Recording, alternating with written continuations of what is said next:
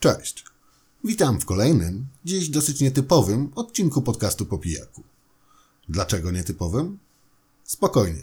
Jak niemal zawsze, materiał dotyczył będzie książki. Tyle, że tym razem omawiana lektura znacząco różni się od tytułów, po które sięgam zazwyczaj. Ba, różni się od wszystkiego, co do tej pory wpadło mi w ręce. Tak jakoś wyszło, że od kilku lat zafascynowany jestem klasyczną literaturą piękną i to na niej skupiam się przy okazji prowadzenia kanału.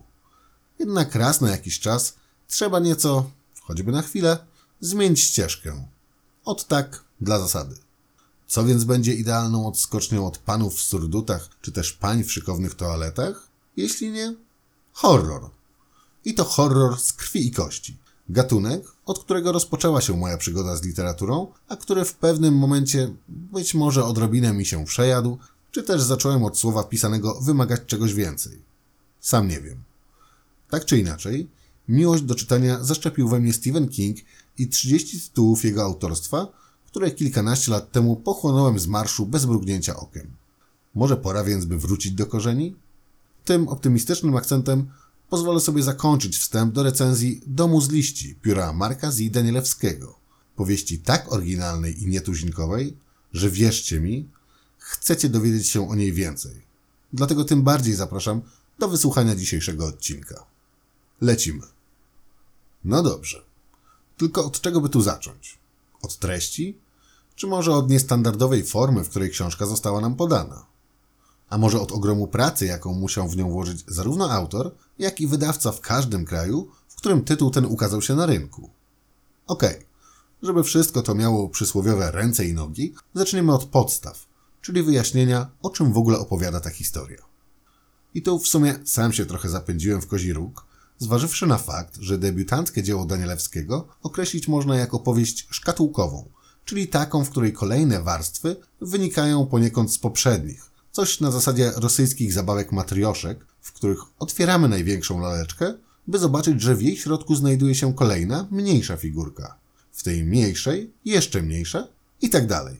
Dom z liści, mimo że ma on całe mnóstwo, że tak powiem, odgałęzień, o których będzie jeszcze mowa, zasadniczo podzielić można na dwie przenikające się części. Pierwszą jest opowieść z perspektywy niejakiego Johnego Vagabundy, młodego, choć już doświadczonego przez los chłopaka, pracującego w salonie tatuażu. W pewnym momencie życia Johnny, z polecenia najlepszego kumpla, zaczyna podnajmować mieszkanie po zmarłym staruszku nazwiskiem Zampano.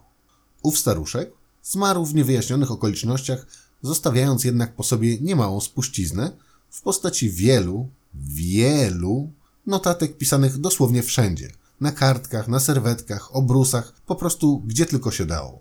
I właśnie w posiadaniu tychże notatek znalazł się nasz pracownik salonu tatuażu, który po zebraniu wszystkiego w spójną całość postanowił dzieło staruszka opublikować.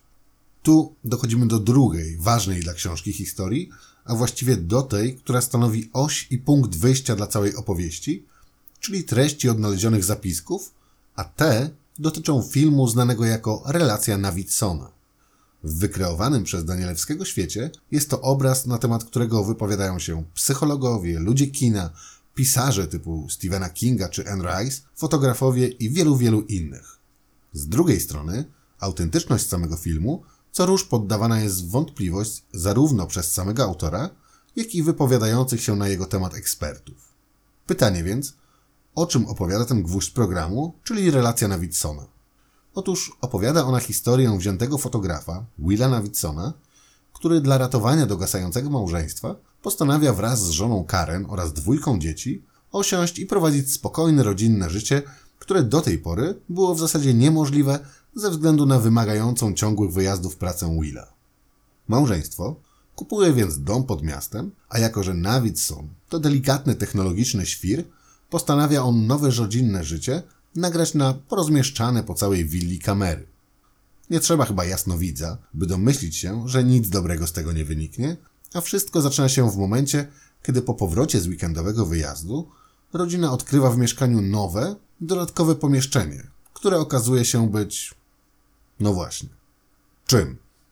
Do relacji Navidsona jeszcze wrócę, pora jednak, by przybliżyć formę, w jakiej dom z liści jest nam podany. Zacznijmy więc od tego, że mamy tu do czynienia z horrorem przypisanym do gatunku found footage, czyli stylizowanym na prawdziwy dokument, w którym przekonuje się widza bądź czytelnika, że to, co widzimy, jest zapisem autentycznych wydarzeń. Najbardziej znanymi przykładami tego typu filmów są chyba Blair Witch Project czy Paranormal Activity. I o ile w kinie stosunkowo łatwo jest takie dzieło stworzyć przy pomocy chociażby kręcenia kamerą z ręki, czy obsadzeniu w głównych rolach totalnych amatorów, by wszystko wyglądało jak autentyczna historia, o tyle powstaje pytanie, jak tę autentyczność przenieść na karty powieści. I właśnie tego zadania z całkiem niezłym skutkiem podjął się Danielewski. Jak to zrobił? Sekret tkwi w odnalezionych przez Johnego Vagabundę zapiskach, które w sposób z jednej strony chaotyczny, z drugiej niezwykle drobiazgowy opisują nam film stworzony przez głowę rodziny Navidsonów. Ciężko tak w jednym zdaniu opisać, jak wydana została omawiana dziś książka, podam więc losowe przykłady, czyli chociażby to, że zdarzają się tu strony z jednym tylko słowem, lub tekst zapisany jest jako lustrzane odbicie, pełno też skreśleń, podkreśleń, czy wymieniania samych nazwisk przez, jeśli się nie mylę, cztery bite strony. Momenty, których opisywana jest duszna, klaustrofobiczna atmosfera, przedstawiane są w formie tak ściśniętego tekstu, jakby ktoś próbował wydusić z niego wnętrzności.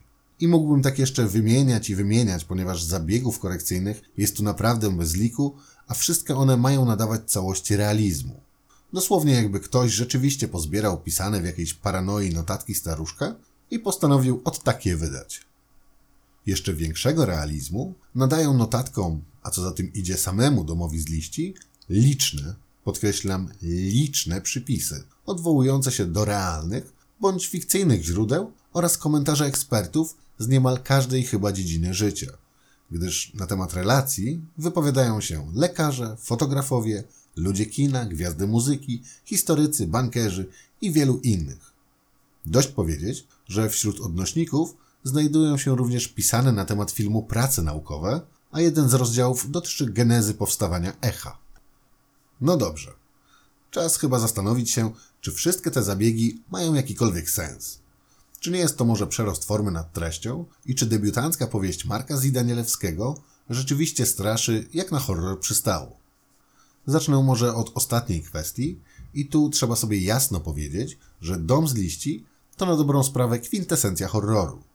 Mamy tu nawiedzony dom, do którego wprowadza się rodzina z problemami.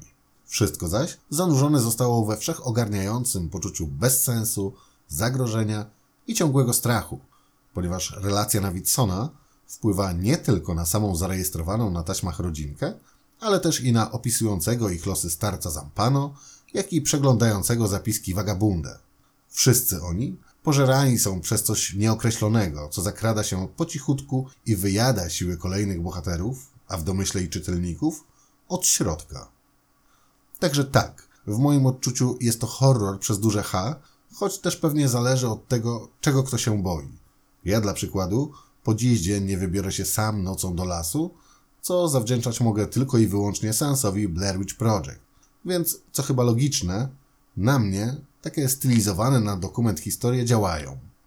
Prawdopodobnie to kwestia wyobraźni, choć mogę się mylić. Co zaś się tyczy przerostu formy nad treścią, to. Hmm. Przyznam szczerze, że bywały w tej powieści momenty, kiedy miałem jej serdecznie dość. Gdy trzeba było po raz kolejny odwrócić książkę do góry nogami, bo akurat tak zapisany był tekst, albo przekopywać się ileś stron, aby odczytać konkretny przypis, bo może akurat on będzie miał tu kluczowe znaczenie. Bywały więc chwile, w których dom z liści potrafił mnie zirytować. Z drugiej strony, gdyby nie wszystkie wspomniane zabiegi, powieść ta nigdy nie mogłaby stać się tym, czym jest, a uważam, że nie bez powodu w pewnych kręgach uznawana jest ona za dzieło kultowe i obrośnięte legendą. Warto też zwrócić uwagę na ogrom pracy, jaką wykonać musiał sam autor. I tu ciekawostka, o której zapomniałem wspomnieć na samym początku, a rzecz to istotna. Mianowicie powieść ta tworzona była przez dekadę, a konkretnie między rokiem 1990 a 2000. I naprawdę to widać, w sensie ten poświęcony czas. Nie wspominając już o fakcie, że wspomniane już dziś kilkukrotnie Blair Witch Project zadebiutowało w roku właśnie 2000, rozpoczynając wielki boom na found footage. A tymczasem Danielewski swoją debiutancką powieść zaczął pisać 10 lat wcześniej. Koniec końców uważam Dom z liści za pozycję godną zapoznania się z nią.